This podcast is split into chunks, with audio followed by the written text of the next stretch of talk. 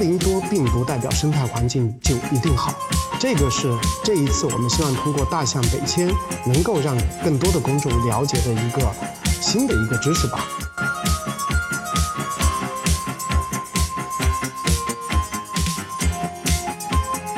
以前人有枪，所以大象害怕，所以他不敢到村寨里边来。随着慢慢的，因为大象非常的聪明，人没有枪了，大象出来之后呢，人只能去敲锣打鼓、放鞭炮去吓唬它。最早的时候放鞭炮吓唬大象是被吓跑的，哎，几次之后它能过来把大鞭炮给踩了。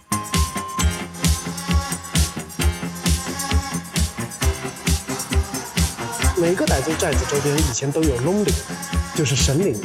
这个神灵呢，就是傣傣语叫龙岭，它是小则几百亩，大则上万亩，是不准砍伐、不准狩猎、不一草一木不准带走。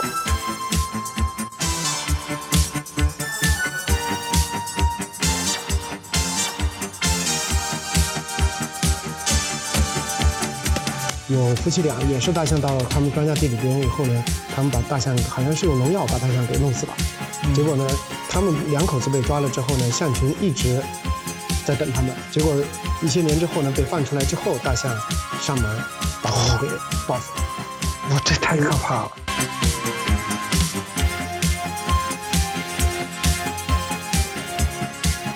但是大象并不是把那人的，它也是属于所有人的。我们那么多人都喜欢大象，我们不能要求只是把那人在保护大象，在把那当地恰好有些老百姓不得不发出一种，呃抱怨，就说如果你们真想保护大象，你们能不能拿走去保护？把那人是为他付出了代价的，包括财产，包括生命。听友你好，这里是薛峰田谷，我是杰二位。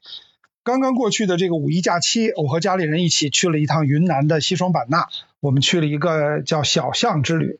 这个旅途啊，这个整个的假期的这个旅行是我的大学校友搞的一个呃，应该叫深度游的这么一个项目。那这次我们这几天的旅行中呢，我们去了亚洲象的保护中心，跟这个呃他们搞的这个亚洲象的保，在这个。山里边和保护区里边跟小象零距离的接触，给小象洗澡啊，给小象喂食啊，然后呢，我们还去了热带雨林穿越的项目，另外呢，还去了中国咱们国内最后一个确认的少数民族基诺族的啊山寨，去他们山村里边跟他们一起采茶啊，隔胶啊，隔橡胶，然后体验这个少数民族地区的他们的这个。呃，村民的这些生活，所以特别有意思，特别丰富精彩的一次旅途。然后呢，同时呢，对我们来说啊，对我们还有一个很重要的，我们在我们校友的公益林还种了树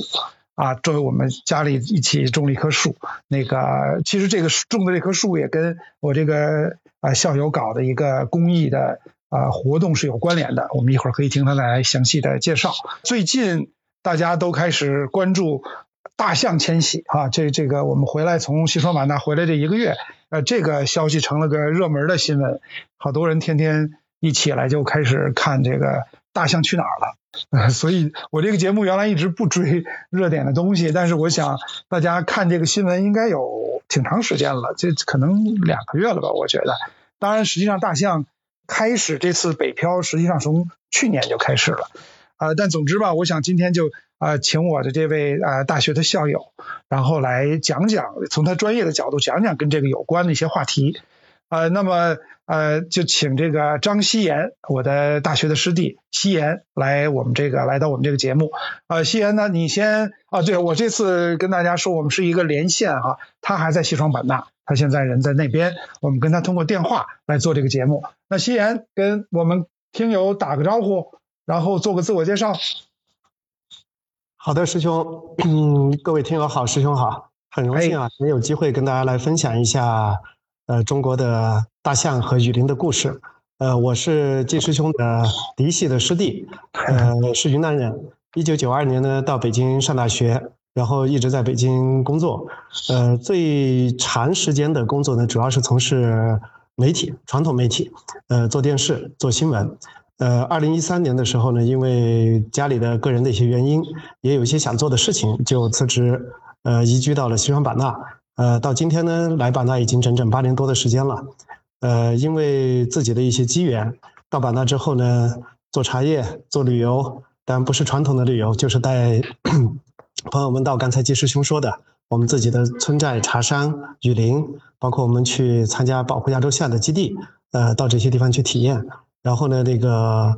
在过去这八年呢，在版纳做了一些帮扶贫困茶农，呃，参与保护野生亚洲象。呃，到现在呢，我们在致力于推动中国的热带雨林的修复，主要是做这么一些事情。所以很高兴今天有机会来跟大家分享一下我在版纳的这些经历和见闻。我也不是专家，但是因为在一线嘛，见得多，听得多，亲历者。到现在为止，对我现在到现在为止仍然还是一个传播者，呃，是一个桥梁，把我看到的一些故事可以跟大家做一些分享。对对对，谢谢师兄给我这个机会。哎，不，那个谢谢西岩。我觉得这个西岩其实最近我知道挺忙的，因为呃，因为这大象迁徙的事儿之后，突然。呃，大量的主流媒体其实以前也在关注，但是现在可能比较集中。我先就咱们大象这个迁徙这事儿，呃，大家已经关注这么长时间了。我简单的几句话把这个迁徙的整个的路线和过程再给大家梳理一下哈。其实最开始应该是从二零二零年的三月十八号，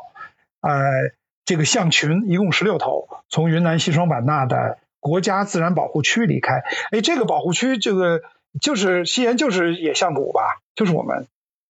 去过的地方吗？不准确的说，不能叫野象谷。野象谷呢，它是位于西双版纳州蒙养国家级自然保护区里边的一个地方。它那个在现在呢是一个著名的景点。OK OK。所以那个野象呢。呃，经常在，尤其是干季，干季的尾声，呃，也会到野象谷周边去活动。呃，确切的说，这群象呢，是从蒙养自然保护区往北去到了普洱，然后呢，对，一年多前的时间了。对，这个普洱是在墨江是吧？生了又生了一头小象，啊，一路向北，对，一路向北。那个，我再简单把这路线给给那个说完哈。呃，然后。呃，在二零二零年去年十二月到了墨江的时候，多了一头小象，就是变成十七头。然后到了今年的四月二十四号，呃，其中的呃，他们到了石屏县，石屏就是石屏豆腐那地方哈，那个著名的那个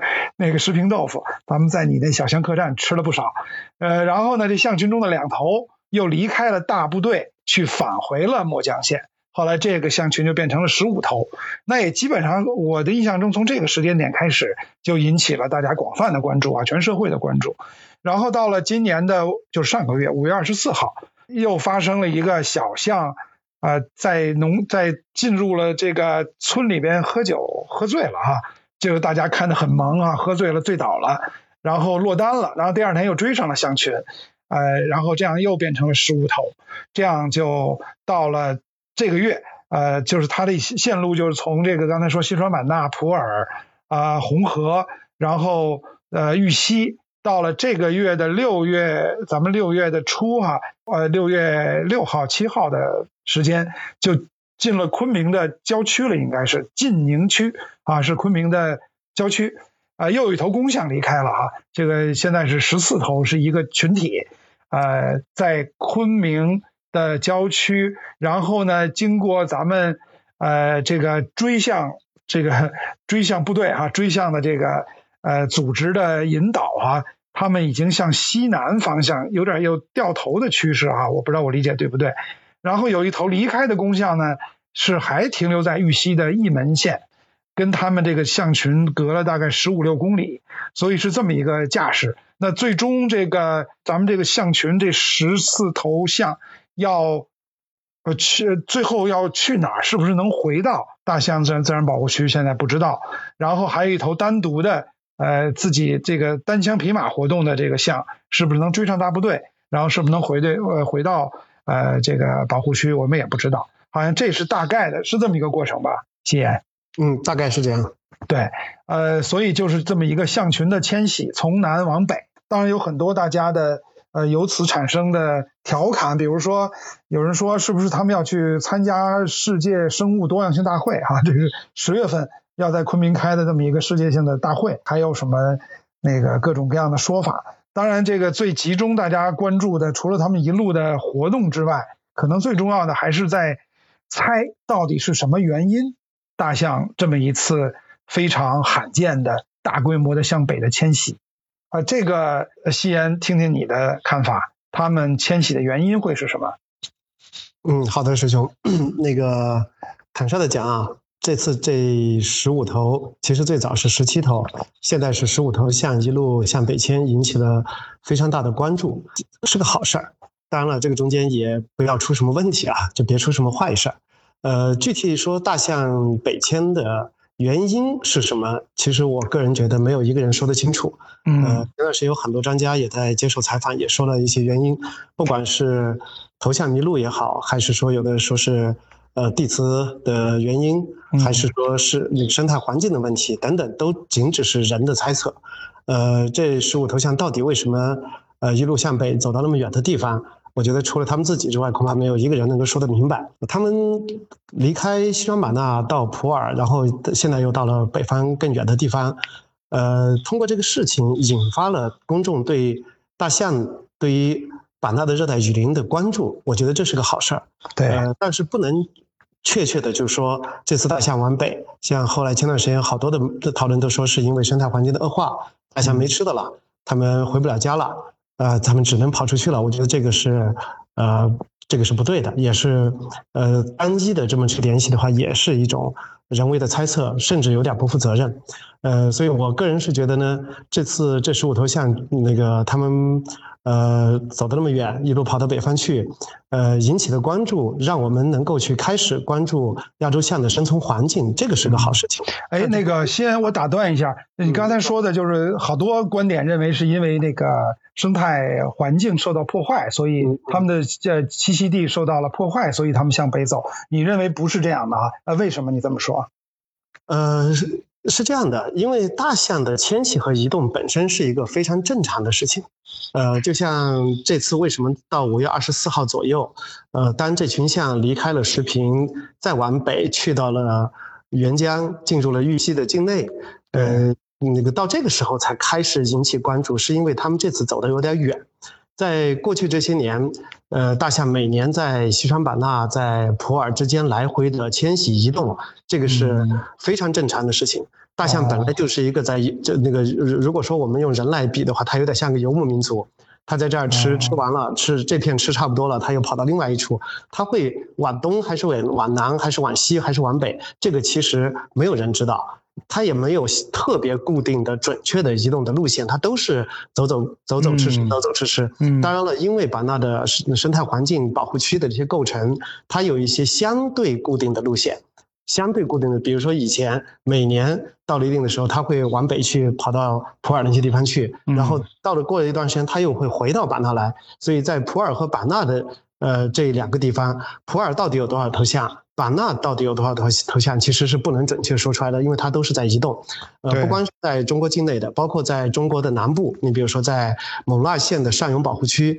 勐腊保护区，在这两个保护区，因为它都跟老挝相邻，所以这两个保护区里边的象呢，它也一样的是在中国境内和在老挝境内来回的迁徙，所以那些象群又被称为国际象。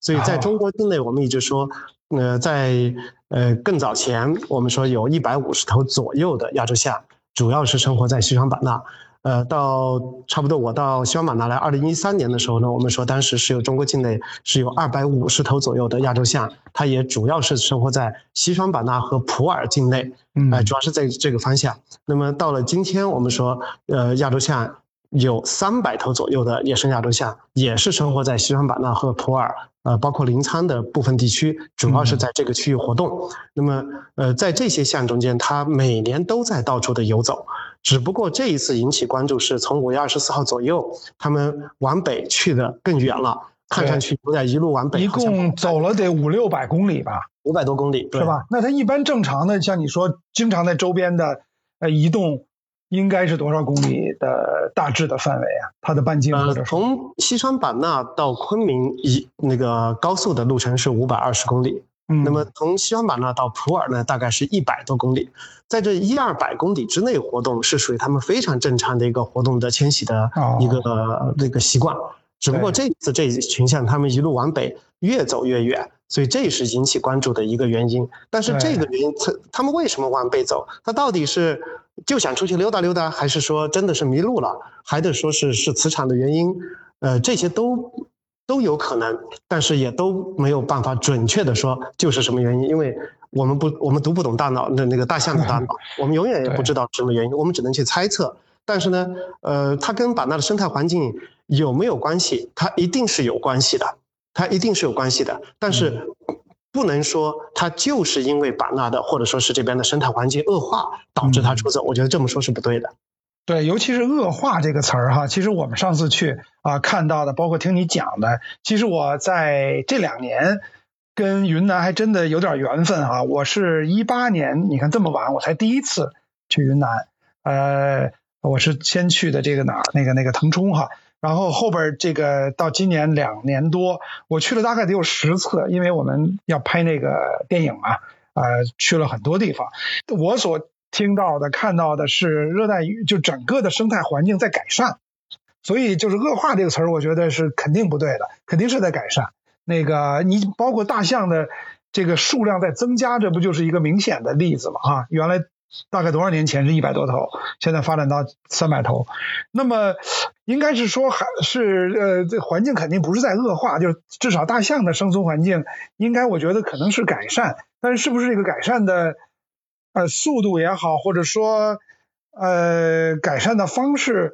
跟大象增长的速度不匹配，跟不上它的增长的速度，所以它这次造成了它那个呃出走或者是什么原因？嗯，呃，我来分享一下我个人的观点和看法，不一定对，呃，因为到版纳生活了有八年多的时间了，嗯，呃，因为我做的事情吧，跟这边的林业部门、呃保护局的人，包括跟一些呃基层的一些护林员都经常打交道，呃，所以我觉得呢，就是我们如果说是客观的来分析这一个事情的话，在不光是在西双版纳，而是在整个中国。在过去，如果我们从一个时间跨度更大的时间跨度来说的话，在过去这半个多世纪，为了发展经济，全国的所有地方的生态环境其实都在被破坏。我觉得这是个事实。嗯，嗯那么西双版纳也一样，在那个上个世纪，呃，解放以后，为了发展经济，当时中国的经济条件非常的落后，又受西方国家的封锁，呃，而。橡胶工业是国国家发展的一个非常重要的一个基础的物资。那么中国原来是没有橡胶的，呃，但是它作为一个橡胶工工业嘛，它必须要呃社会发展必须要有这个呃原料，而且是有点战略物资，当时啊有战略意义。对，战略当年二战的时候，日本人为什么一定要占据东南亚？它有其中一个很重要的原因，就是要控制橡胶的这个基地。对，那么在解放以后，为了发展。这个国家的经济，为了作为国家的战略物资的储备，西双版纳作为国内的一个最早种植橡胶的地方之一，呃，那么为了种橡胶，一方面是作为国家的战略物资保障，一方面也是为了发展地方的经济。因为在几十年前，西双版纳的条件是非常落后的，呃，当年来的支支边的、知青的，对，其实分割的时候都能够。如果都去回，能够有机会跟他们沟通的话，会了解到当时版纳虽然版纳的物产很丰富，但是经济很落后。所以为了发展经济，当时周恩来总理特批西双版纳种橡胶，这是当年总理送给西双版纳的一份厚礼。那么在过去这几十年，西双版纳开始从最早是政府去推动，老百姓其实不知道橡胶嘛，也不知道橡胶种了以后到底有没有钱挣，所以最早在。呃，上个世纪，呃五六十年代、六七十年代那个时候是第一波种橡胶的，主要的人是什么呢？是支边的，还有知青来种橡胶。那么政府呢是给老百姓补贴，呃，鼓励老百姓种橡胶，这是第一个阶段。第二个阶段呢，到了九十年代中后期、两千年前后，因为国际的橡胶的市场的这个变化，它橡胶持续的涨价，那么在。这个时候呢，老百姓已经知道了橡胶是可以挣钱的，甚至可以挣很多钱，比他们种别的农作物挣的钱要更多。所以在两千年前后，那个西双版纳有一轮是利益驱动，很多人，不光是当地的老百姓，还有一些外来的老板，呃，都在。希望把它开始包山砍树种橡胶，就民营企业开始上了哈。哎，对对对，这是第二轮的，也就是在这一轮的时候，其实橡胶的种植在一定程度上，自因为呃那个一短时间之内急剧的去大量的人涌入，开始做这个事儿，所以在这一轮是有更多的原来不适合种植橡胶的，尤其是高海拔超过了海拔八百米以上的地方，或者说一些超坡超坡度的地方，都种植了橡胶。我们把这这一类橡胶呢叫做三三超，一个是超海拔、超坡坡度、超规划的这些地方种了橡胶，所以在这个过程中间，西双版纳的热带雨林被大量的砍伐。然后生态环境，如果我们说是生态环境被破坏的比较厉害，应该是在这个时间段之内。那么大量的雨林开始消失、碎片化，然后呢，包括亚洲象这些在内的一些物种的家园受到了挤压，这个是一个事实。那么不光是在西双版纳，在中国其他所有的地方，包括云南其他的地方，呃，云南种版种橡胶的不只是版纳。在普洱、在临沧都有这橡胶的种植，还有包括桉树的种植，这都是为了当地发展经济，然后而不得不呃采取的一种一种手段。那么在中国其他的更多的地方也都面临这个问题。但是从我到版纳是从二零一三年嘛，二零一三年以后，呃，随着这个国家对绿水青山，就是金山银山的这个整个大的这个政策的这个推进推进，包括像卫星遥感的这些技术手段的这个呃跟上，那么在一五一六年以后，其实通过卫星的监测，在底下呃能够发现的，就是说，比如说森林被破坏的这个管理是越来越严了。其实从我个人的直观的感受，就是在从我们从森林的这个角度来说，从一六一七年以后，呃，我看到的啊，版纳的林业部门其实是加大了对森林保护的力度。任何一个地方如果出现一些斑块啊，不光是本地，包括云南省的上级上面的督察，马上就能看到，因为他从卫星上就能看到嘛，马上就能进行处罚。所以，呃，你像我是从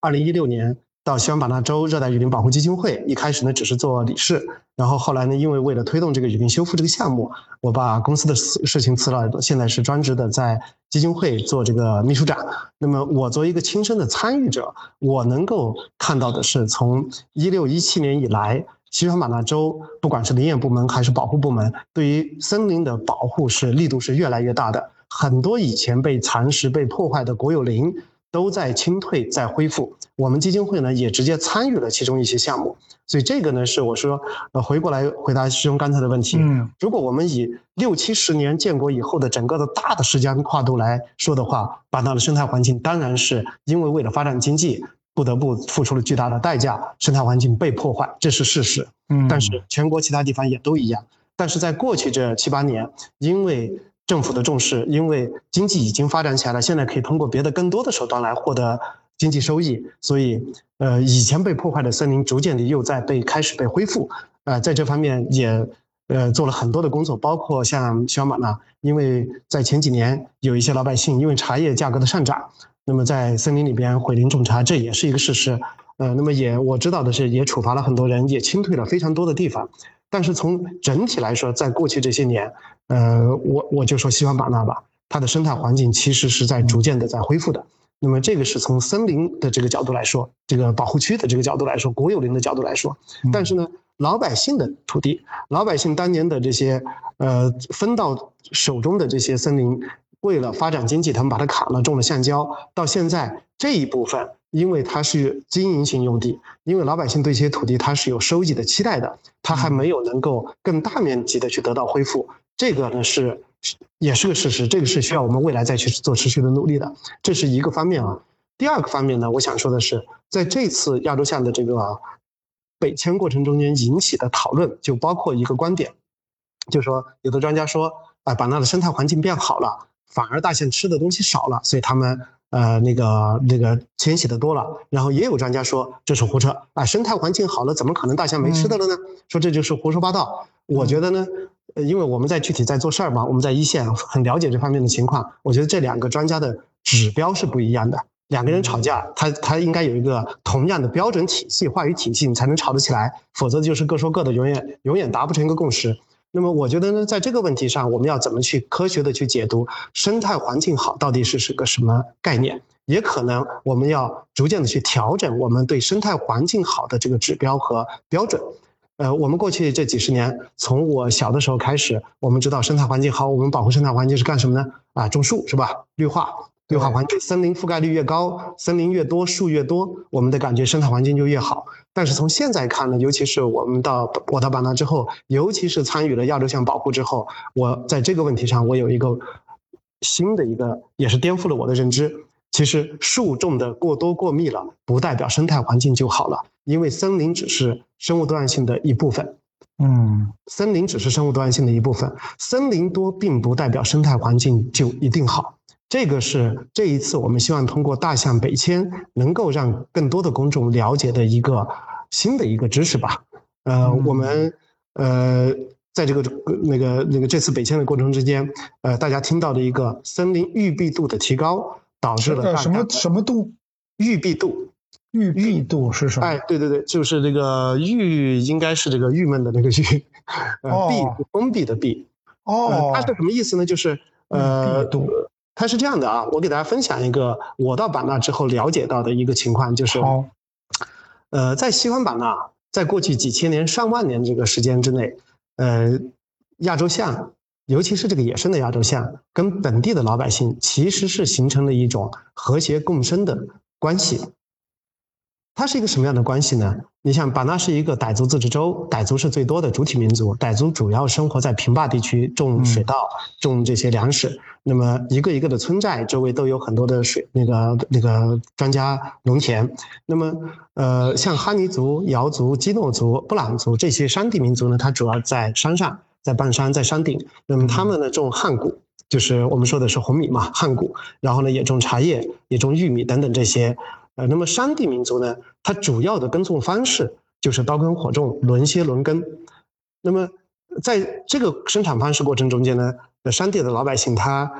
比如说今年他放火烧这一大片山，呃，烧了之后呢，他在未来这几年呢，就在这一片山耕种，耕种个五年七年，这一片地方的这个肥力逐渐的下降，那么他就把它撂荒了，再去烧另外一片。这叫轮耕轮歇，就是让让土地有一个休息的休整的一个一个过程。一般几年啊？这个轮一次？呃，不同的民族的不太一样。像我了解到的，有五年的，有七年的。那么，呃，在在在这个过程中间，就形成了什么样一种现象呢？就是老百姓在这一片种庄稼地的时候呢，那么这片庄稼地主要是人要吃的。呃，大象可能偶尔也会来侵袭，野猪啊这些动物也会来侵袭，但是人呢会更多的去保卫自己的庄稼嘛。那么主要是人人收成。那么当老百姓把这片土地撂荒以后呢，他去耕种另外一片以后呢，原来耕种的这片土地，它就会长出非常多的禾本科的呀、草本的呀、灌木啊、竹子啊、野芭蕉啊这些东西是适合大象和包括其他的一些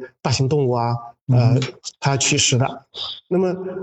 在这一片地方就成了我们简单的说以大象为例子的话，它就用我们现在的话说，它就成了大象的食堂。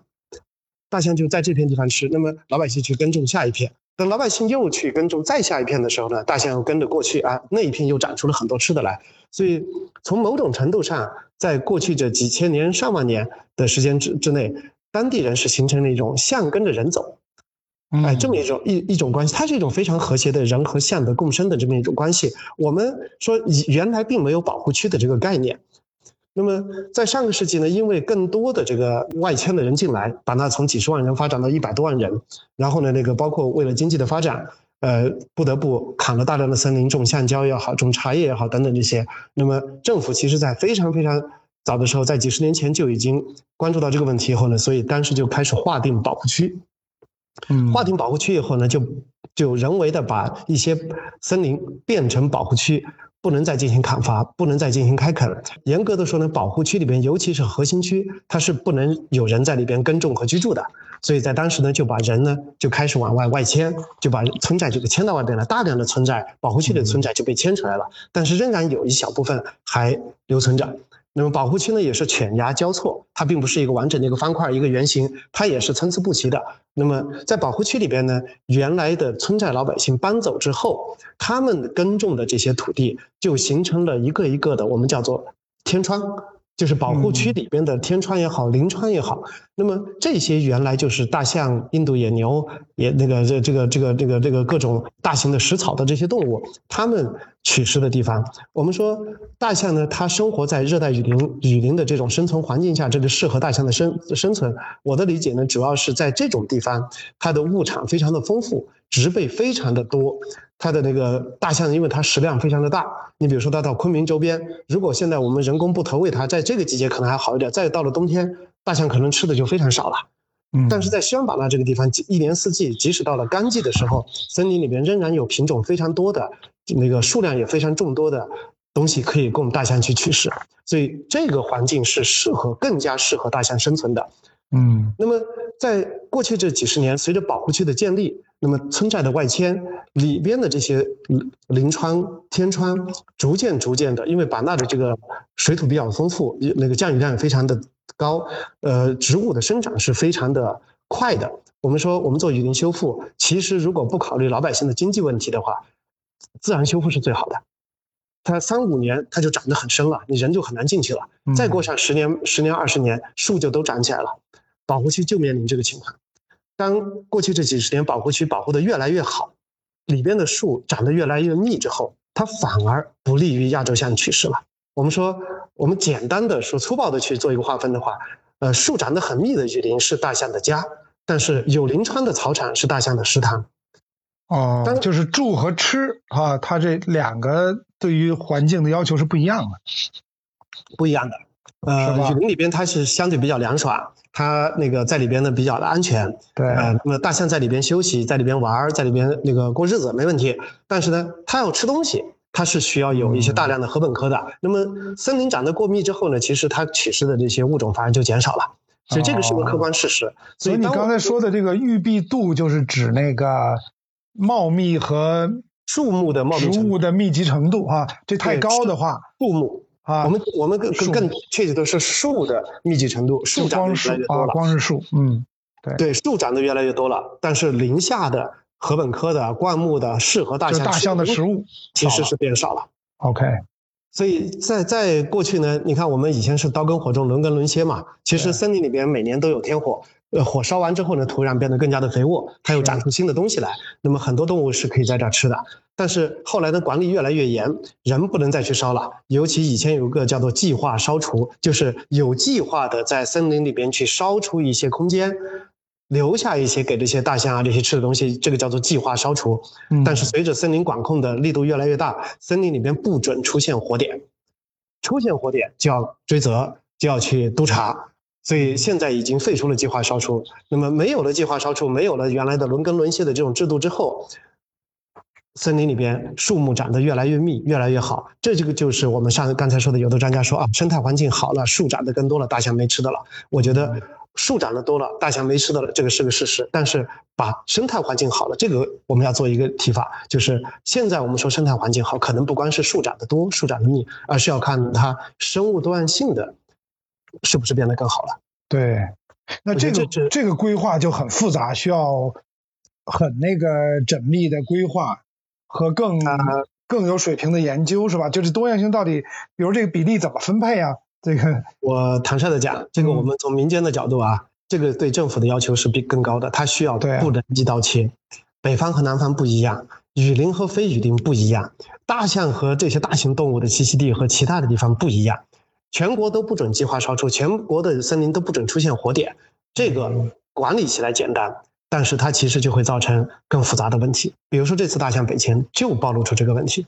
但是我相信，呃，政策也都是在变的。呃，政府的首先它的初衷是为了保护，但是呢，在不同的地方，什么叫保护的好？这个标准其实是不一样的，所以我就回过来说，刚才说，呃，是不是生态环境好了，大象没得吃的了，反而就外迁？我觉得这个说法是有待于商榷的。这个有待于商榷的地方就是什么叫做生态环境好？对，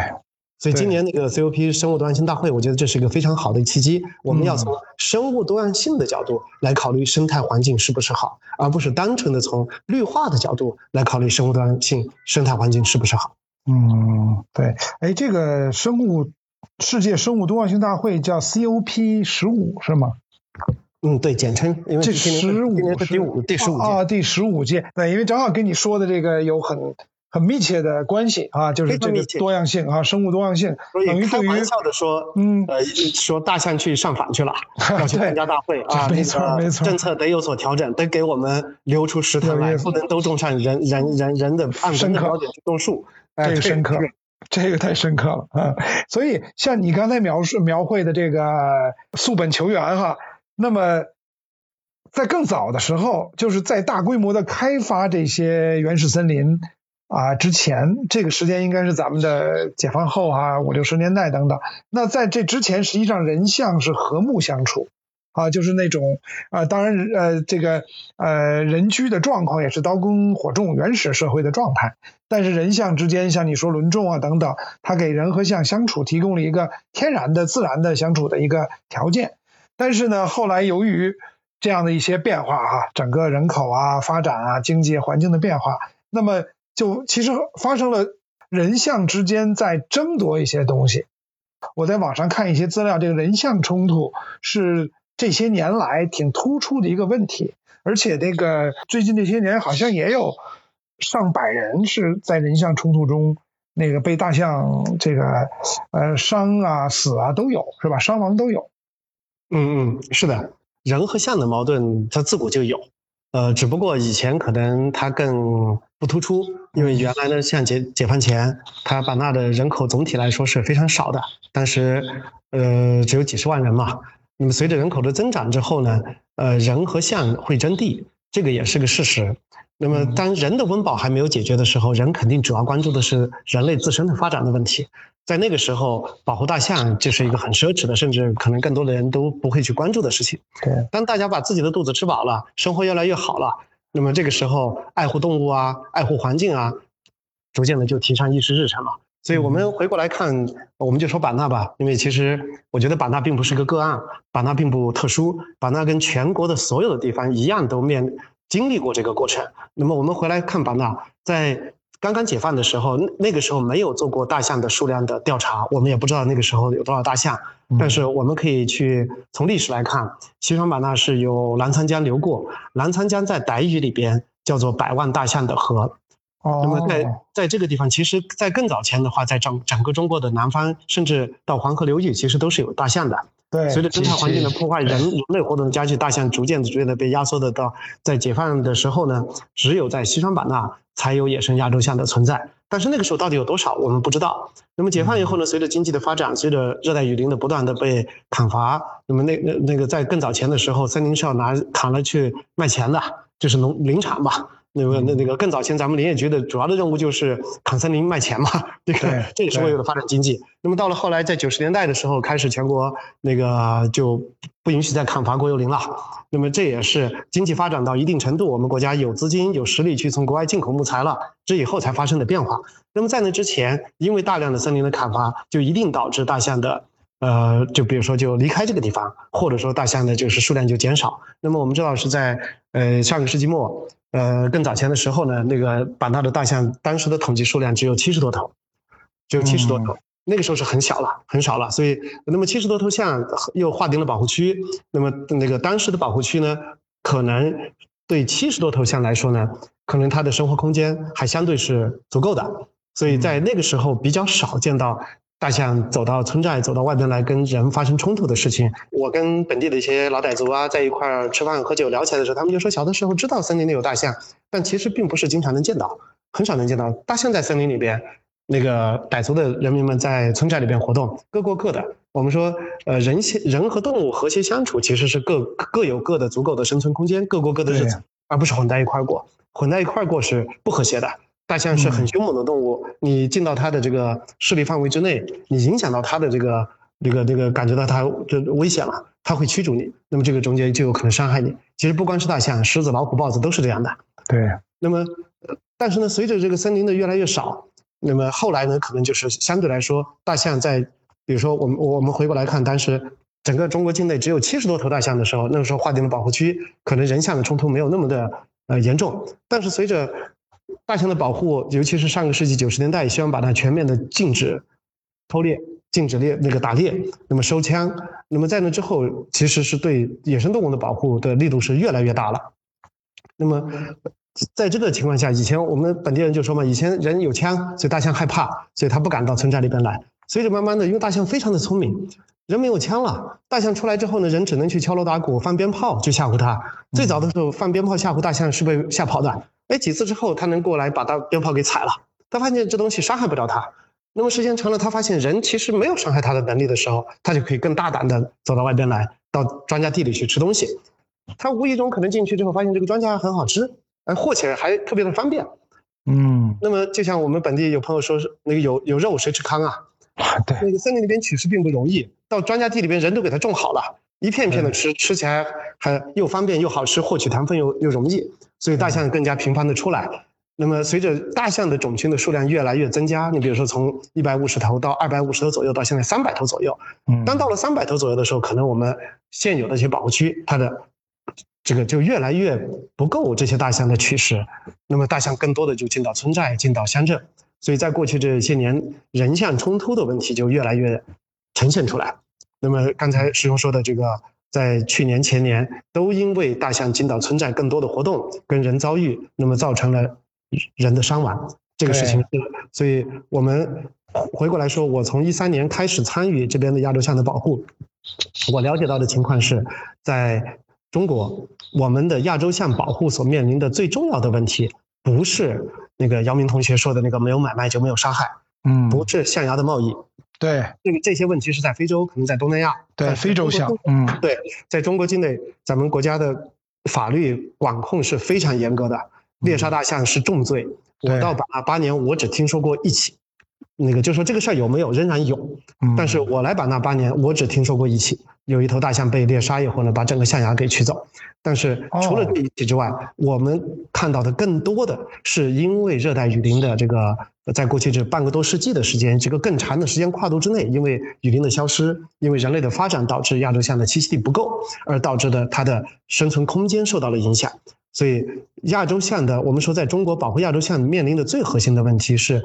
雨林栖息地的减少和碎片化。它不光是总面积小，它还碎片化，它还被切割开了。保护区，我们把那的保护区，国家级保护区有五块，那么那个加上那个州级的保护区，一共这些保护区都被切割在不同的位置。那么大象呢，它的活动的空间本身保护区。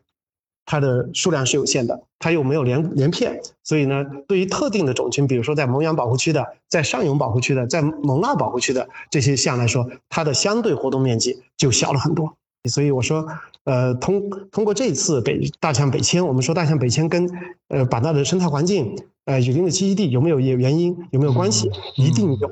一定有，但并不是说就是这十五头象在版纳就活不下去了。像有人说的，他他要是留在当地就得被饿死啊，所以他只能出去了。那个前段时间有个帖子说的更加的严重，嗯，说那个版纳的百分之七十的雨林被砍伐了种了橡胶，剩下的百分之三十都已经种了杀人。那我就想问这个人，哦，对，那是一篇挺热的那个杀人的关于那个公号文章，说说大大象在那个那个橡胶林里边饿得发疯，所以这个还踩死了人。我觉得这个帖子，说实话是极不负责任的。是的，要么就是别有用心的胡说，要么就是完全不负责任的去瞎拼凑的信息。对，我看有一种说法说，说写这个帖的人实际上是给那个杀人在做广告，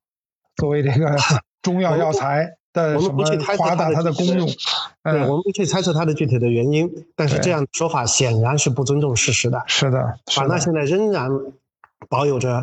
超过版纳面积，我们说版纳的森林覆盖率超过百分之八十，但是你如果说是去掉橡胶林，去掉一些别的经济林的话，版纳仍然有着百分之五十以上的土地还是被森林所覆盖的。嗯，这个是个事实。对，而且整个对于这个树木的砍伐的呃严格的监控，这个我挺有体会的，因为我们拍这个《鸟鸣莺莺》那个电影的过程中，它是表现知青当年要砍树嘛，呃，当然它树王那棵大树，我们是完全做的。假的，后来加上后期的特效，然后其中砍了些小树，之前砍了些小树，也都是我们去申请了这个，正好当地有些地方，我们当时在西蒙、江城，呃，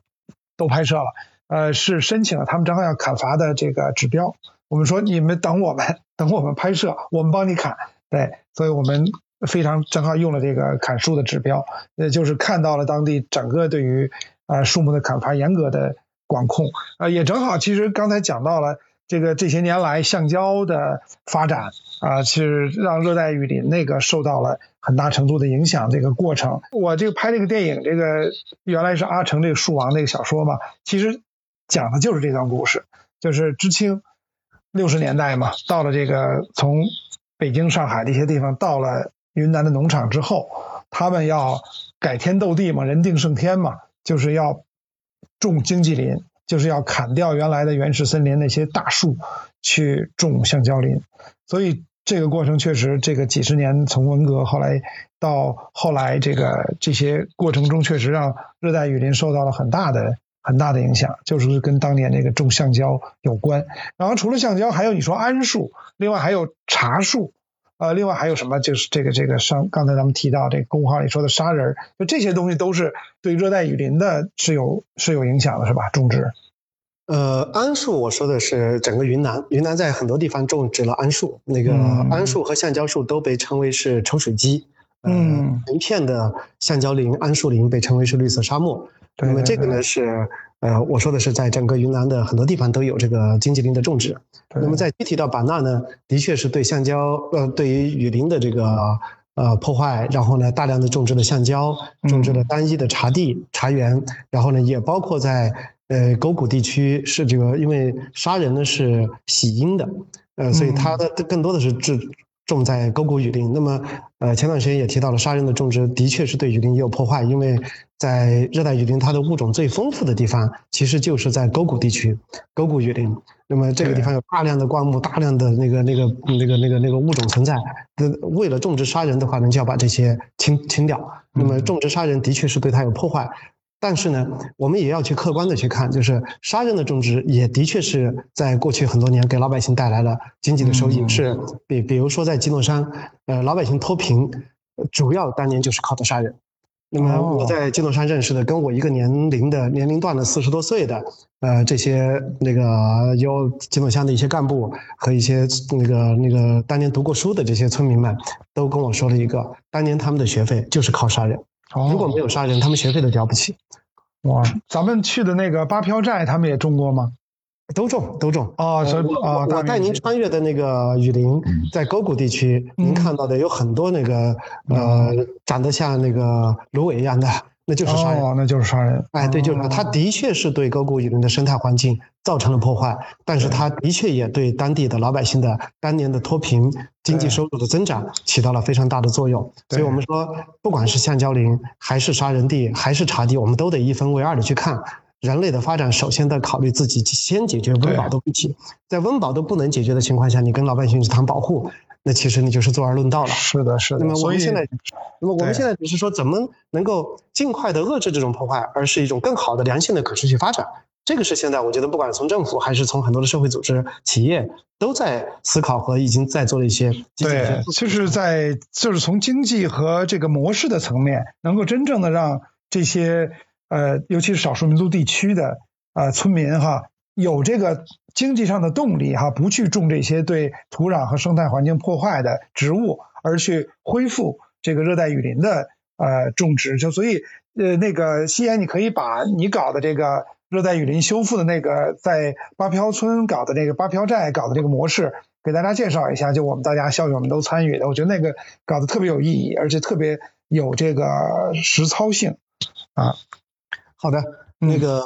我来分享一下我们过去这些年做的一些实践吧。嗯，呃，因为我呢是从一三年五月五号的黄昏开车到达了喜马那就移居到了这个地方。最初呢，我们在。做一些自己的尝试，就是因为到版纳，首先第一个是自己也得活命啊，就像我刚才说的，呃，跟那个不光是整个那个基诺山的老百姓，我也一样啊。到版纳第一个，我辞职过来以后，不，我不会不能再做电视了。对，谋生靠什么最早就是想卖茶叶，因为版纳是普洱茶很好的一个地方。我们当年在北京认识一个基诺山的贫困茶农，他当年到北京打工，呃，认识我们以后呢，我们一直在，呃，我和我周围的一些朋友吧，从。呃，零一年认识她，然后这个姑娘呢，零五年著名的小布哈，哎，著名的小布布族基诺族的 呃巴飘寨的一个姑娘，她当年十八岁的时候离开巴纳，那个时候呢家里非常穷，他们家是茶农，呃，那个那个年代他们家还只是刚刚开始种橡胶，橡胶还没有给他们带来什么更多的收入，他们家的收入那会儿就是靠茶叶和杀人，那么。呃，茶叶呢，那个时候价格也非常的低，在九八年的时候，基诺山的茶叶一公斤鲜叶，一公斤鲜叶的价格才一块钱不到，嗯，一块钱不到，一个农民一天也就是采个那么十公斤左右的鲜叶，也就是说他一天的收入也就是十块钱。九八年的时候，九八年的时候，其实这个收入是非常低的。那么那个年代呢，呃，基诺山有古树茶，但是呢不为人所知，古树茶叶还远远没有到。两千零六年、零五零六年以后开始被炒作，一公斤古树茶能卖到几百，甚至到现在是几千几万。在那个年代，古树茶跟台地茶就是普通的这个，就是一台一台的，我们看着像像梯田那样的茶园，嗯，价格，古树茶一度还更低，嗯。那个年代，谁想得到人会花几千几万去买一斤 茶叶呢？所以当当时小布家是茶农，他们家的收入很低，他是老大，呃，家里两个弟弟，然后他妈妈呢是个癫痫病，家里很穷，所以小布呢就跑到昆明，后来被一个老板带到北京，在一个火锅店打工。我们是在那儿认识他的。那么小布呢在北京待了五年，呃，挣了钱往家里寄。零五年的秋天，他回到西双版纳，呃，年纪也大了，要回来也要回来结婚。呃，那个第二个呢，回来照顾妈妈；还有一个呢，当时小布说了一句很有名的话，说你们城里人不快乐，我要回去采茶去。呃，这个话对我们当时触动也非常的大。但是回到家乡之后呢，小布靠他自己的能力，他并不能够给自己带来一个快乐和幸福的生活。呃，虽然零六零七年普洱茶的炒作，他也一度挣了一点点小钱。那个时候呢，可以跟老公、跟她的男朋友吧，后来的老公骑着摩托车到景洪市去吃个烧烤。周幺哈，对周幺。呃，很快呢，这个茶叶就第一次普洱茶的炒作就崩盘了。崩盘以后呢，从零七年底、零八年以后呢，呃，几乎没有茶茶商到基诺山去收茶叶。所以我呢是零九年到版纳来出差，顺便去看小布，但是呢，呃，也给他留了些钱，但小布呢他不好意思要，他自己呢也很有想法，他当时跟我们说，呃，不要老是白给我捐钱，说我们这儿的茶叶特别好，但是我们不会卖，也不认识人，说你们能不能帮我卖茶？呃，我想自己挣。小布这句话呢，影响了我，影响了很多很多的人，也引引发了到现在为止我们的呃所做的所有的这些事情。那么这个是当年的一个小小的一个呃机缘，也是一个历史。那么我们从零九年就在业余时间，在朋友中间帮他推荐小布和他村寨里的其他的一些姑娘们给我们采制的这些茶叶。我们最初是做礼品，但是我们就想探索一个把小布这个模式呢，给它扩大一下。能够呃，既能有好茶跟朋友们能够分享，又能够帮助这些贫困的茶农，所以我们第一阶段呢，我们叫做茶农帮扶。当时呢，我们为了做这些公益的事情，也成立了一个自己的一个公益组织，叫小象未来成长计划。这个小象就是现在大象小象的这个小象。当时呢，跟亚洲象没有关系，主要指的是基诺山的这些孩子。我们希望通过卖茶能够有一些钱，能够对小布的儿子和其他的一些村寨的一些小朋友们呢，能够。尽我们所能吧，能够改善他们的教育环境啊，成长的环境，能够多多少少能够给他们一些帮助。所以这个项目呢，从零九年开始，呃，策划有这个想法，到二零一二年我辞职前，就正式的就在当时是在中国华侨公益基金会就立了这个项，这是我们做的第一件事儿。那么在这个过程中间呢，我们也发现有的村民呢，他没有好茶，没有果蔬茶，但是家里有别的好的农产品，你像土猪肉的香肠啊。他们用包谷酿的这个纯粮食的自烤酒，对，有其他的等等些农产品。那么我们就帮帮他设计这些产品之后呢，包括野蜂蜜，包括开发农家乐。有很多朋友到版纳来玩，或者带他们去村寨去吃饭，那么让老百姓能挣这些钱，这是我们做的第一件事情。那么在做这件事情的过程中间呢，其实给我一个很深的感受，就是靠农民只要是靠单一的农产品，不管是茶叶还是橡胶，还是说别的水果，其实都面临一个天气的风险。和市场的风险。第二个呢是，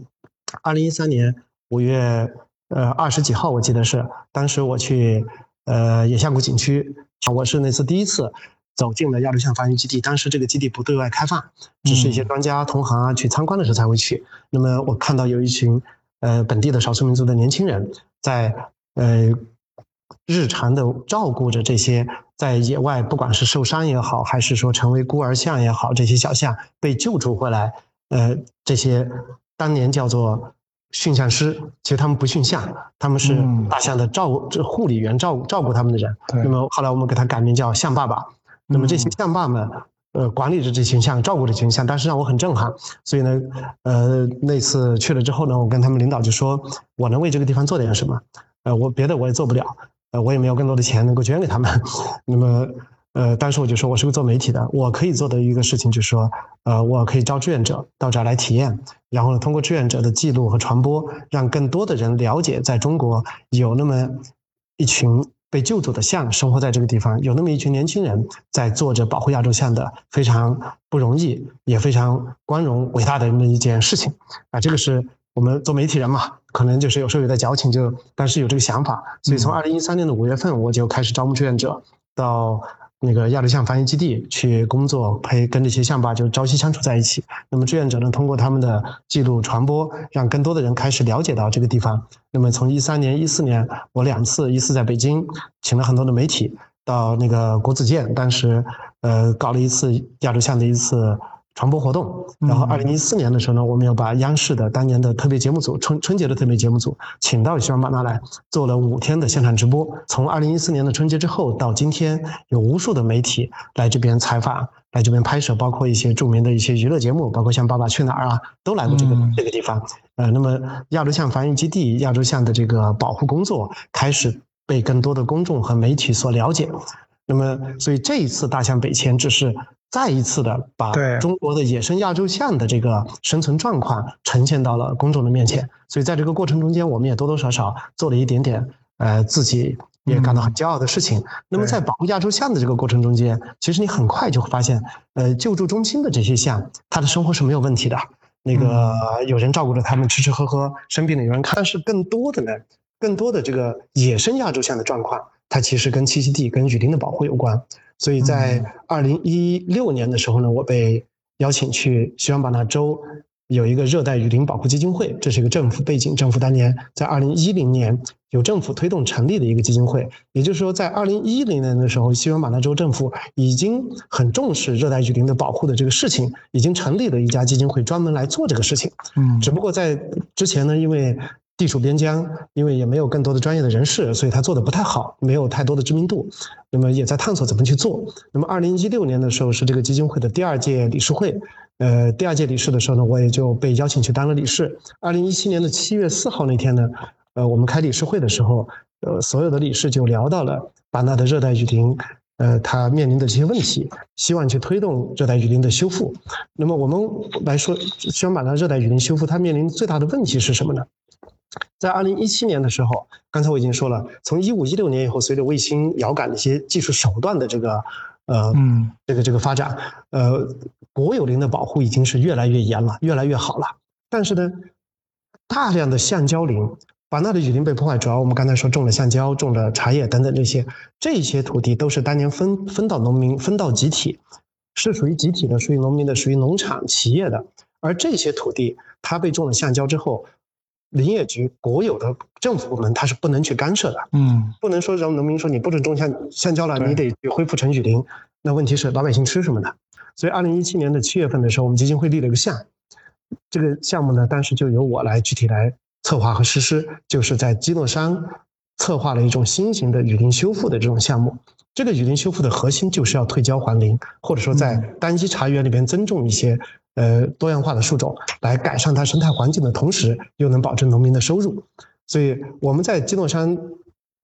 那个刚才师兄说的这个老八漂这个地方，这个寨子，在这个地方由我们公司在一五一四年底、一五年初的时候承包的一片国有林，这片国有林有两千五百多亩。呃，面积不大，在周边呢已经全部都是橡胶林包围了。然后当时林业局呢是呃作为一种尝试、一种探索，就是国有林保护的很好，但是周边村寨的老百姓呢，一个呢是他没有经济收益，第二个呢是他还是经常进去去偷着去，呃，有的出现还存在着偷砍、偷伐的一些情况。或者说进去采摘的时候呢，会破坏当地的环境，所以呢，当时呢，林业局就景洪市林业局就做了一个尝试，拿出了几片国有林，让企业呢可以去承包来做林下的种植养殖。但是我们一五年初，我几次进去考察之后呢，带了一些专家进去之后呢，我就有了另外一个想法，不想碰，不想动这个森林，想把它完整的保留下来，因为周边已经都是橡胶林了，很难得有这么一小片森林。那么到了，但是一直放在这儿也没有什么别的用。那么到了一七年的时候呢，当我们去策划说要做这个推销还林的时候，我就跟这个当时的这个我们基金会的其他的理事，就说我们可我可以来尝试做这个事儿。我们把我们公司承包的这片国有林呢，把它保护好。然后这片国有林周边曾经被农民蚕食的地方，我们做先做先行的修复。然后呢，我来跟。这片国有林周边的有，它那个这个国有林呢，上个世纪六十年代以前，它是属于基诺乡的八漂寨的村民的。后来被划成国有林。那么在它的周边都是八漂村民的橡胶地茶园。那么因为小布呢就是从这个寨子嫁出去的，对，跟这个寨子的村民我们多多少少呢还有一些关系。他们也看到我们过去。十年的时间，小象计划在很多朋友的帮助下，小布和其他这些村民脱贫致富，盖了新房，买了车，所以对我们多多少少有一定的信任。所以，二零一七年我就接了这个项目之后呢，在基诺山以八漂为第一个试点，来推动进行退郊还林、修复雨林。那么，这个退郊还林、修复雨林的核心就是要解决老百姓的收益问题。其实，对这些老百姓来说，他不一定非得种橡胶，不一定非得种茶叶，只要他能有钱挣。他其实都可以参与，他都愿意积极的去参与和配合，但是他不知道。那么我们在一七年的时候呢，开始策划这个退郊还林雨林修复，我们设计了一套模式，鼓励农民呢把橡胶给砍了，把这些高海拔地区海拔超过八百到了九百、一千以上的这些橡胶砍了之后呢，橡胶你可以卖钱，然后呢，我们鼓励农民呢去在这个土地上呢去种上多样化的树种，呃，这个树苗呢。当时是由林业局免费的给我们基金会，基金会免费的给到农民手上。这些树苗，一棵苗如果说是在市场价，因为我们当时除了一些本地的生态树种之外，它还有更多的是高经济价值的树种，包括适合版纳种植的，像印度紫檀、小叶紫檀、海黄啊等等这些，包括本地。这这这些好像我们那公益林好多校友紫檀都是这样，因为种的比较多。你在农民的地里边种树。它未来还要指着这些树能产生一定的收益，对对对，你不能只种生态树种，得保证农民有一定的经济高经济价值的树种。那么这些树种本身价格就不低，大苗我们像师兄你们种的一些大苗一一两，我们种的榕树啊，哎，我们上次我们种了棵榕树是吧？那榕树一般老百姓是不愿意种的，因为它给他们有好处。榕树是观赏性的树种。那个，呃，我们首先是树苗是免费给农民，一亩地种六十棵，六十棵树苗，光是成本其实就是几千块钱了。对。第二个呢，种下去这些树之后，当年底我们验收成活，每棵树给农民十块钱的管理费，一亩又是六百，我们给农民签了十年的合同，十年之内树不能砍，反过来十年之内每年我们要保证农民有每年每亩六百块钱的保底的收入。第三笔收入就是我们跟企业合作，就是刚才师兄说的，原来我的公司我就把它调整了，就做这个事儿，就是做热带雨林和亚洲象保护主题的生态旅行。我们带客人不去任何的景点，然后就去我们多年小象未来成长计划，我们这个公益项目多年合作的这些村寨，跟这些茶农家，跟这些呃老百姓家去，一个是体验采茶制茶，一个是体验这个他们的基诺族啊、哈尼族啊这些民族文化，然后呢去我们。救助的亚洲象的繁育基地，去看看看完这些小象，了解亚洲象和雨林的这些，呃，他们的关系和亚洲象面临的真正的问题。我们也带个朋友呢去傣族的传统村寨，傣族是在这个世界上最早的有意识的在村寨周边种植这种新柴林，就是砍来烧火的这种林子，而避免对森林的破坏。嗯，傣族人一般来说，以前傣族寨子周边都有一片我们叫呃铁道木啊，那个这种那个树呢，我们叫我们管它叫鸡翅木。其实就是本地管它叫黑心树，它是一种速生的树种。今年砍了，明年又发，这些这些侧枝，所以它是一个可持续的，是个烧柴火用的哈，烧柴火的一个来源。每个傣族寨子周边都有新柴林，然后呢，每个傣族寨子周边以前都有龙林，就是神林。这个神灵呢，就是傣傣语叫龙灵，它是小则几百亩，大则上万亩，是不准砍伐、不准狩猎、不一草一木不准带走。其实就是傣族人传统的对生态环境的一种保护，嗯，所以这个是我们通过旅行是希望我们的客人了解到的，不管是基诺族、哈尼族、傣族，还是我们的古古茶，也是在雨林里边是最好的。然后包括大象，那么我们设计了一套行程，那么八漂寨的村民，我们就鼓励他们参与这个旅游的接待。我那个现在是我已经不管公司了，是我们有小伙伴专门在在管，他们组织的人呢到版纳来旅行。旅行呢，去亲自种下一棵树，那么这棵树你可以认认领呢。我们那个是一千块钱，十年，一年一百块钱，认领一棵树苗可以挂上你的牌子。你不管是夫妻也好，给孩子也好，还是家庭也好，还是团队也好，那么这个呢，对我们这些社会公众的朋友来说呢，你是做公益，呃，这个树是农民的，这个地也是农民的，咱们只是一个冠名权，十年的冠名权。那么如果这个模式能够逐渐的扩大，那么今年我们的目标是争取到五百亩。啊，明年后年，我们想在两三年之后，我们能够在基诺山做到两千亩、三千亩，那么它就能够形成一个比较好的一个试点。当然了，我们说雨林修复，它不只是种树，因为我们在基诺山种的做的这个项目呢，它因为涉及到老百姓的经营性用地，我们不得不采取这么一种方式。那么在保护区周边，在其他的地方，我们做园林修复就不一定是种树了，甚至有的是不种树。比如说我们在保护区里边的一些原来老百姓的一些土地，我们把它回收，或者在保护区周边，我们现在准备专门的给大象做食堂、做食源地，这是别的项目了。这是个另外一个话题。我刚才说的那个按师兄的要求，我汇报一下。没有没有没有，确实是做的。你这个项目设计的一个是让大家比较大开眼界啊，以前没有经历，就是。呃，一般的这个生活中经历不到的一些东西，另外一个确实有意义嘛。那个，而且这个这一趟哈，呃，小象的这个亚洲象这个救助的中心，我们去，那个真的是，你看现在大家看这个大象迁徙都是，呃，还有很多我看那个做那个网络直播的哈，尽量想贴近，但是都有危险，实际上啊，但是呢，你们的这个救护中救助中心里面，真的是跟小象能够特别亲密的接触，尤其对于孩子啊。啊，是一个特别让他们兴奋的一件事儿，直接拿那个水管给大象啊洗澡啊，喂他们香蕉吃了等等。哎，这个大象那个，我看到呃一直在咱们的媒体中说要注意保持跟象的距离，因为大象确实是其实是很危险的啊，人他他的那个呃，如果一旦啊激起他的这个攻击性，就非常危险。然后说大象的平均智商相当于四五岁的。孩子是有这么个这个准确吗？嗯，这个是一个简单的一个比较。嗯，有的说四五岁，有的说七八岁。但是呢，其实呢，从我们跟大象的接触，包括我跟本地的一些真正的大象的专家交流的这个学习的一个情况呢，它不能简单的这么去比。嗯，呃，大象在情感方面。在我曾经看过一个资料，具体的那个那方面是我是那个那个指标我是忘了，但是大象在情感方面有有有几个指标上，它跟人类的接触接近程度是超过了灵长类的动物的。哦，就比猿猿啊猴什么的还要接近人类是吧？比猿和比猴还要接近人类，这是它是在情感的有几个指标方面。那么大象的智商也是在所有的动物中间属于是最高的之一吧？对，呃，大象呢？呃，你简单的说，他的智商，哎，相当于一个还七八岁或者是四五岁的孩子，这是一个简单的比较。但是呢，嗯，从我们过去，呃，我看到的、我了解到的、听到的大象的这些，呃，不是故事了，而而是真实的一些事情，你也会发现，大象的一些组织行为能力，它的一些这些行动，它远远不是七八岁的孩子能够比的。对，就这次咱们看它迁徙的过程中的互相帮扶，这种群体的，啊，那种。凝聚力啊，就是包括听从指挥的那种纪律性，挺让人这个不可思议的啊。对，我可以给大家分享一下我们二零一四年做春节直播当时的情况。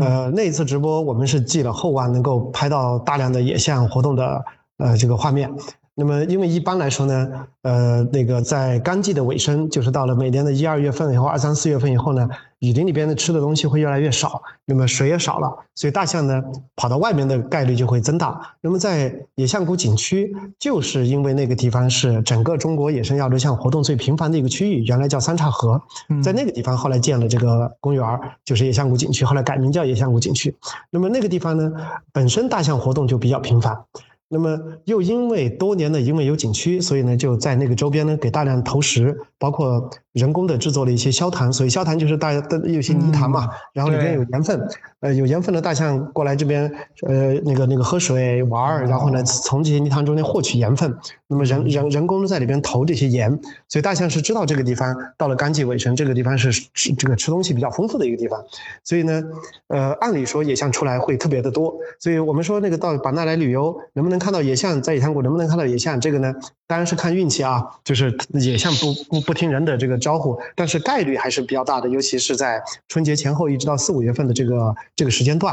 那么我们本来寄希望于那次能够拍到很好的野象活动的画面。晚年到了这个春节期间，在野象谷景区里边的三岔河那个地方有大量的野象的活动。结果那一次我们因为是央视的直播，有武警站岗，长枪短炮的严阵以待。哦。结果呢？我们在二零一四年的大年初二第一天开始直播的时候，整个直播十五分钟结束，大象没有出来，一头也没有出来，一头都没出来。那就这个长枪短炮给吓跑了呗，是吧？呃，有有这个呃那个这这个感觉，但是呢，但也不一定啊，就是也不一定。如果单纯从这个没出来没拍到，这个也很正常。但是后面的事情就不一样了。嗯，呃，当时直播信号已经切回去了，那个直播结束了。我和直播组的我们负责的人呢，就从那个野象谷，他当时是在一个叫树上旅馆，就是三岔河里边那个地方，往景区外边走。当我快走到景区外面的时候，突然那个他们打电话说，听到大象、野象的叫声，可能会出来了。然后我们当时就迅速的就往回跑。然后呢，央视那边呢就把信信号又切回到了现场。当我赶到那个现场的时候，我看到了一头野象，是我第一次看到野象。呃，我当时在一个栈道上，它就在我底下，是一头小公象。那头小公象呢，它出来之后呢，它就开始示威，就开始扬沙子，就在那个河边开始喊，开始叫。它，我后来问专家，他就说，他其实是想驱散周围围观的这些人。哦，它几从森林里边跑出来，几进几出，但是我记得是五进五出。然后呢，越喊人越多。游客越来越多嘛，那么这个这个看野象要出来了，这边又是直播点，过那个人就越来越多。最后这个这个小公象呢，非常的这个这个暴躁，然后就在我的这个脚底下，我在站上边上边的栈道上，我拿手机，但是拍下了他的这个几张照片。他用鼻子卷起一个大概是比我的大腿还粗的这么一个很长的一个这个这个树干，就甩到一边去，我就回去了。后来我们才知道，其实它是一个象群的警戒象。就是这个象群呢，当时生了一个小宝宝，那个小宝宝大概一一个多月，呃，小宝宝生下来之后，这个象群是严格的护卫。然后呢，当时大象呢可能是想下来这个河边去喝水啊玩啊，但是呢就先派一个警戒象先出来，结果警戒出来放哨的哈，先出来放哨的，先出来看看敌情的侦查员。然后呢，结果呢他出来以后几次赶不走这些人之后，他就回去了。以后整个象群退回林子，五天没出来，哦，就藏在里边，就知道外边。不安全，对，所以你说像这种智商、这种行为，可能一群七八岁的孩子他未必能有这样的安排，是包括其他的。那个我们在本地听那个听到和了解到的很多大象有关的事情，包括那个曾经有大象被落落入这个水潭之后，那个去救助它的整个的过程，你会发现大象的智商极高，可能并不是单纯的。几岁的孩子就能够有这样的行为的。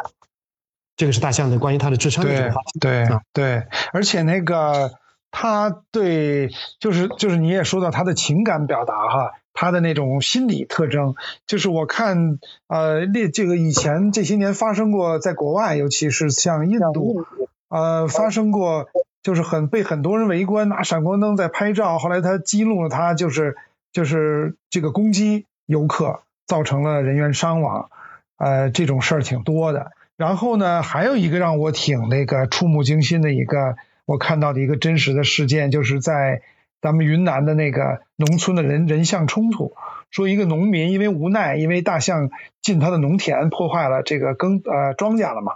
就反正是总之是开枪把这个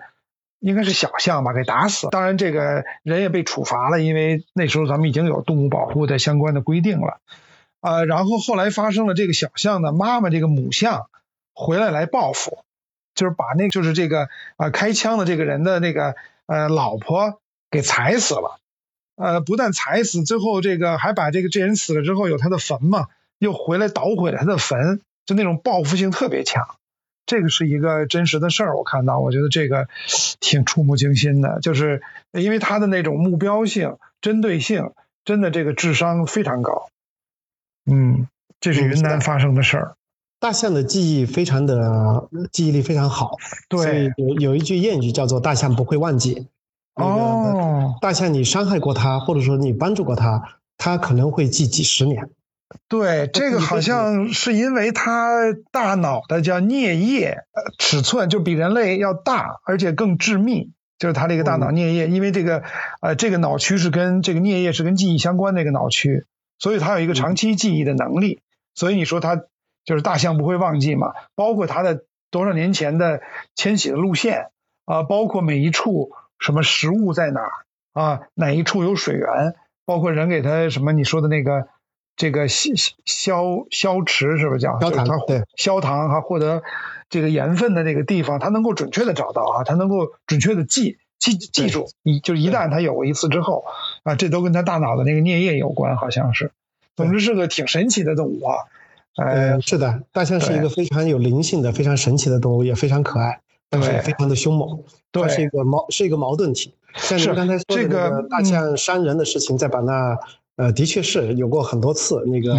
呃，人伤了象，大象来报复，而且精准打击。对，精准打击。对，不是说这个他分不出人，他知道是谁。你看那人的老婆，他都能分辨出来。呃，我们基金会的理事长是原来政府的，曾经担任过政府的秘书长。他在当秘书长的时候就发生过一个事儿，就是从监狱里边有人给政府写了封信，要求呃赔偿，呃要求有抚恤，就是什么呢？那个人就是因为伤害大象被抓了，然后呢被他伤害的大象的象群跑到他们家，把他家给捣毁了，把他老婆给弄死了。哦，可能就是我说的这个事儿吧？哎，有可能就是你说的。还有另外一个，也是我听说过，很早年前有夫妻俩，也是大象到他们庄稼地里边以后呢，他们把大象好像是用农药把大象给弄死了。结果呢，他们两口子被抓了之后呢，象群一直在等他们。结果一些年之后呢，被放出来之后，大象上门把他们给报复了。哇，这太可怕了！所以这个是的确是这个给给我们说要对自然有敬畏，要对大象有敬畏。但是反过来，你帮助过他，你那个对他有恩，他也会记你很长很长时间，他也会他会有感恩的行动。对，对，好的好的，今天聊了这么多，我觉得呃，这个这个亲身经历的，在就是像西安你在西双版纳这么多年做这个相关的事情，聊的东西真的跟大家。呃，在网上看到的支离破碎的东西真的不一样。然后呢，呃，听了我们这个节目的听众呢，我也希望大家去，呃，别光好奇啊，别光看网络直播，而是有机会的时候呢，去这个西双版纳去看看那个亚洲象的保护的这些相关的保护区啊，包括参与一下西安他们做的这个小象未来成长计划相关的一些小象之旅啊啊等等，包括基诺。这个山寨的，他们的那个退郊还林的啊啊，包括植树啊等等这样的一些项目。嗯，谢谢师兄。最后呢，我还想那个总结性的分享一点点我自己的观点啊。好，你说。呃，我我我是通我是这么来看待这次大象北迁，呃，很多的公众那个媒体在关注这个事情。首先，我觉得这是个好事儿。那么，但是通过这个事情，我想跟大家分享的什么？我并不是西双版纳人，我是个新版纳人。我是个云南人，但从外面回来的。那么我从一个局外人来看这个事情呢，我觉得，呃，前段时间呢，我们跟版纳等本地的几个老大哥在一块儿吃饭喝酒的时候，有人就说了，哎呀，通过这个事儿要为版纳喊个冤，呃，因为这次呢，版纳的说版纳生态环境破坏啊，说版纳雨林破坏啊，说版纳的人为了发展经济种橡胶，怎么怎么去那个影响了大象的这些事情，这个都对，这个都是事实。但是我想分享的是这么一个观点。其实版纳是个特别特殊的地方，版纳的有三样东西，就是这次事件中间有关联的三样东西，都不是版纳人的，而是全国人民的，甚至是全球的。一个是版纳的这片热带雨林，版纳的这片热热带雨林是中国唯一的一片连片的热带雨林，也是全世界纬度最高的一片热带雨林。所以它的生态价值非常高，它对生物多样性、对这个这个这个物种的基因库啊等等这些，它的价值是非常高的。所以在别的地方，森林被破坏可能引发不了那么大的关注，但是版纳的雨林的破坏也好、修复也好，它就会面临非常大的关注。这个可以说，保护雨林不是版纳人自己的事儿，应该是大家的事情。这是第一个事情。第二个，大象，大象是个世界性的物种。保护大象是一个全球性的话题，那么，但是在中国现在，随着这个过去这几千年的变迁之后，只有在西双版纳和版纳周边的地方才有大象嘛。但是大象并不是版纳人的，它也是属于所有人的。我们那么多人都喜欢大象，我们不能要求只是版纳人在保护大象，在版纳当地恰好有些老百姓不得不发出一种呃抱怨，就说如果你们真想保护大象，你们能不能拿走去保护？版纳人是为他付出了代价的，包括财产，包括生命，没错。所以保护大象也不是把纳人就有能力去保护大象的，他也需要全社会需要所有人的关注，需要更多人去。至少这一次，不管你是关注大象也好，还是批评这次呃因为大象北迁啊这发生这些问题的人的话，那么真正的如果落到实处，你想改善这个事情，可能不是说去责怪把纳人。不是去责怪版纳政府，而是所有人都应该去做点事情，这是第二个事情。第三个是包括橡胶，橡胶也不是西双版纳人自己的，它也是作为国家的战略物资。版纳这个地方你还不能不种橡胶。版纳有些老百姓这些年是不想种橡胶了，对不起，不能砍。嗯，西双版纳现在国家要求必须保有五百万亩的橡胶林，作为国家的战略物资储备。不管胶价跌到多低，不管老百姓靠割胶能不能有收益，对不起，不能砍。因为这片橡胶林不是你西双版纳人自己的，虽然可能种在你家地里，但是它是整个中国的战略物资储备，它是所有中国人的。所以，当我们去批评西双版纳州政府，希望批批评版纳人啊，为了经济发展种橡胶的时候，反过来我们扪心自问，我们有没有用橡胶制品？我们有有没有在过去这些年，我们的经济发展，我们自己的生活水平提高，有没有在一定程度上受益于版纳的生态环境不得不被破坏之后种的橡胶？所以，我觉得，当我们去批评是好的，引起关注是非常好的，但是未来我们是不是也可以为？我们国家的这片雨林，为咱们自己的这些大象，为咱们必须要保有的这些橡胶林，怎么去变得更好？怎么去变得去橡胶的，比如说它的这个更更友好啊，呃等等，我们也去做点事情。所以这个是我想分享的第一个啊。呃，最后一个呢，其实在过去几千年，西双版纳人象和谐的这种共生关系，其实是因为过去几十年的经济的快速发展，它被一下子给给斩断了。所以我们现在面临的其实是怎么去重建人和自然、人和雨林、人和象的共生关系，而这个话题也绝不是西双版纳这一个地方能够解决的，它可能需要更多的专家、更多的学者、更多的机构、更多的公众一起来关注、一起来探讨。它其实是需要更多的社会力量一起来参与。所以今天我也很高兴啊，能够有师兄的这个平台，能够有向向更多的人来分享我自己的这些亲身的感受和我自己的一些未必。呃，全面的一些认知，呃，仅供大家参考。特别好，特别好。我觉得这个刚才西安你讲特别好，我也而且我感到很幸运，就是呃，我没有去更早的做这个节目，就是对大象，比如说刚一迁徙成为一个热点的时候，我就请你来也好，还是呃做一个请什么什么方面专家来讲。我觉得好多事情啊，像你讲的，一定看它背后的复杂的、更复杂、更多元的成因啊。现在就是由于这个。网络媒体，尤其是直播和碎片化的这样的一个呃媒体的发达哈，造成一个现象，我特别的反对和特别的鄙视，可以说，就大家急于的去得出一种结论，急于对一件事情下一个定论，呃，利用自己掌握的有限的、片面的、一点点的呃呃这个信息。所以我觉得什么事情你让它发酵一下，让它这个发生一段过程之后，再有懂的人出来把这个过程给大家，包括自己亲历的一些呃亲身的呃体会的东西给大家讲，我觉得这才是呃最有意义的事儿。好的，然后那个我也会把这个呃西岩这个热带雨林修复保护基金会的相关信息啊小象之旅的相关的信息等等啊放在我们这个。节目的介绍里边，大家有兴趣的可以去啊看一下，然后有兴趣甚至可以去报名参加相关的一些活动。好，那那个既然呢，我们今天就聊到这儿。好的，谢谢师兄。好的，感谢感谢各位听友。哎，那个，然后那个什么时候我那棵树啊，那个让那周幺什么什么时候过去时候给拍张照，我看看，给孩子们看看长得怎么样。我明呃，我明天就会去，但是呢，这个没不着急的，树长得没那么快啊。我知道，我知道。好的，好的，好的，那就这样，夕颜，感谢，好，谢谢各位听友，我们下次再聊，好，再见。We that season.